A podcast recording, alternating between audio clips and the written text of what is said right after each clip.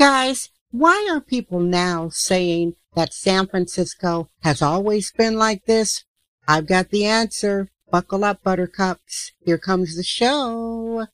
Okay, San Francisco, damn. I thank you for tuning in. Didi LaFrac, keep it real. Won't you tell it like it is? Bohemian woman up in San Francisco. Talking life, plenty convo. Super honest, you already know. The dopest, coolest podcast, yo. Yeah, sharing her life, her stories. I hope you ready. Sit back, relax. Welcome to San Francisco Damn. This is Didi. Here is your show for Wednesday, July 19th. 2023. I hope you are doing well, sweetheart. I hope everything is beautiful in your world. Of course, happy birthday to everyone who is celebrating. I hope you have a beautiful birthday wherever you are in the world. Get your birthday party on, sweetheart. Happy birthday, honey. Guys, cue the sound of nervous laughter San Francisco continues to fold into itself and there are some bright spots. There are some bright spots in San Francisco. That is true. However, overall, it's on a dystopian trajectory. It is going through a doom loop. Hush. I know what I'm talking about, newbies. I'm here since the 80s. When it comes to San Francisco, I don't negotiate anymore. When I'm talking to these people who don't live here for people who used to live here. There is no negotiation. Before I get to the point of this show and being new, some of you, this is not a very long podcast, although I do enjoy audio learning. I enjoy listening to certain podcasts. I'm not hanging out for podcasts that are 45 minutes long.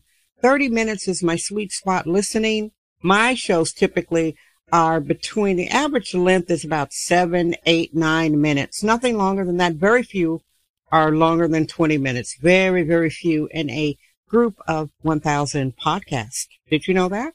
Oh, and this is a specific solo show. I want no guest. I started it with the intention of being a solo cast. Yes, I could have guests. Yes, people want to be on San Francisco. Damn. Yes, I tell them no, honey, because it's a one woman show. I watched the movie Clockwork Orange again. And it is directed by the genius director Stanley Kubrick. Stanley Kubrick also directed 2001 A Space Odyssey. The robot going crazy on the spaceship. 2001 A Space Odyssey. I highly recommend it. If you haven't, my favorite Stanley Kubrick film is Doctor Strangelove or How I Learned to Stop Worrying and Love the Bomb with one of my favorite actors of all time, Peter Sellers. Great movie, Doctor Strangelove, a satire about war. Now, I saw his movie Clockwork Orange, and it's about an ultra violent uh, British hooligan. He and his band, he had three boy boyfriends, and he's the, the head thug, and they go around dressed in white, looking freaky, wearing false eyelashes, beating up and raping people. Yeah, and so he got arrested when he gave somebody a dirt nap, if you know what I'm talking about, a dirt nap. Ultra violent, artsy, but not too violent. It was British, you know, it's not Quentin Tarantino. And I can't watch uh, blood and gore. I absolutely cannot.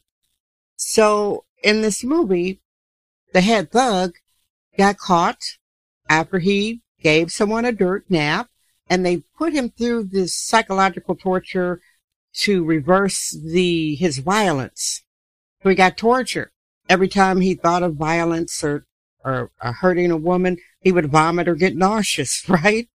Reverse Pavlov's dog. So he got mistreated after he got out of the nut house where they brainwashed him. He got his butt kicked. But then it was a satire and he ended up becoming famous because they had him in the paper. The, the Catwoman killer got tortured at the uh, mental facility. ah, nervous laughter. And at the end, he's becoming a, a star. They said, "Oh, we're going to take care of you." They treated you bad. He's getting his photograph taken in a hospital bed because they he got tore up, y'all. He got his karma. Took care of the thug, and at the end, with all the flash clubs, it broke his psychological conditioning. So instead of violence making him vomit, he was back to being a thug. So he's laid up in the hospital in a body cast saying, I think I'm cured. I don't know why I'm telling you about this movie. Oh, I recommend you watch it because we're going through an ultra dystopian era in San Francisco. And I understand why there are more people than ever popping up talking about, oh, it, it's not so bad. The re- guys, they're really saying this even after Dave Chappelle came through and said, Dave Chappelle, the comic, said, what the hell's going on? Zombieland. San Francisco is a tenderloin. People defecating outside of the restaurant where we're going. Dave Chappelle, Joe Rogan on his podcast said San Francisco is worse than Libya, talking about all the crime, the bipping, which is smashing grabs in cars. And Elon Musk, who owns Twitter, is always calling out San Francisco because he's actually here.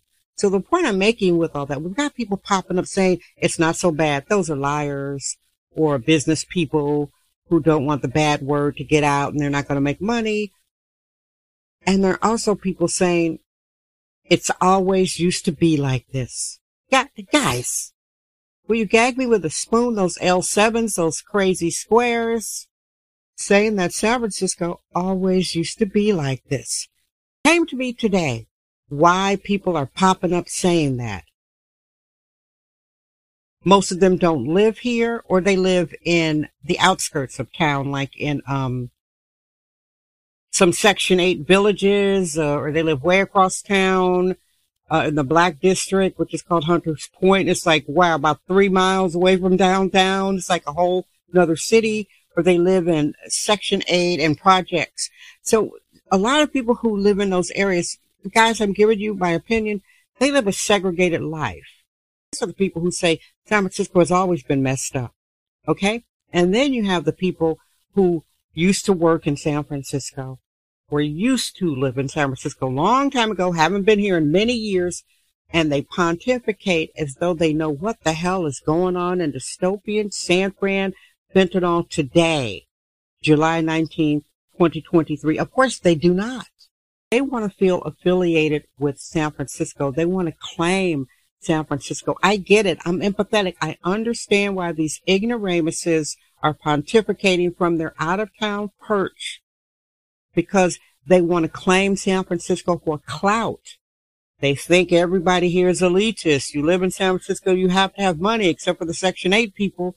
So it is about clout chasing when they lie and say it's always been like this, when they lie and say, oh, what's the problem?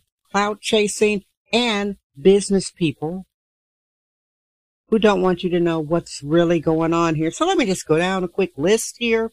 Guys, uh, the tenderloinification of Channel 4. Channel 4 is a TV station here. Honey, they had a junkie tent fire in front of their building on Green and Front Street a TV station had a junkie tent that went up in flames. All right, San Francisco.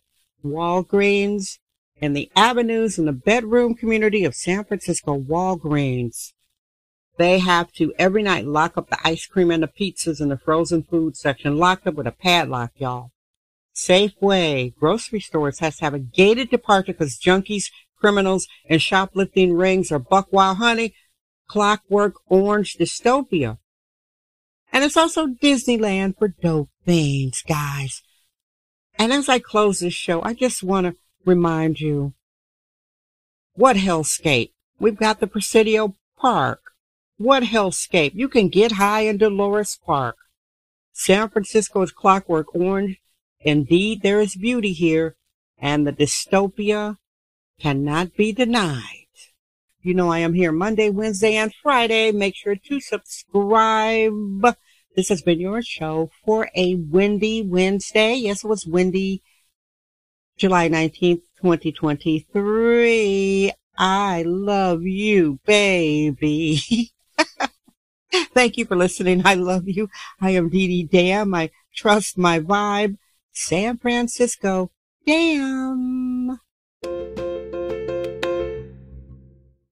Thank you for listening to San Francisco Damn with Dee Dee LaFrac. Remember to subscribe on Apple Podcast, Anchor app, Spotify, and wherever podcasts are found.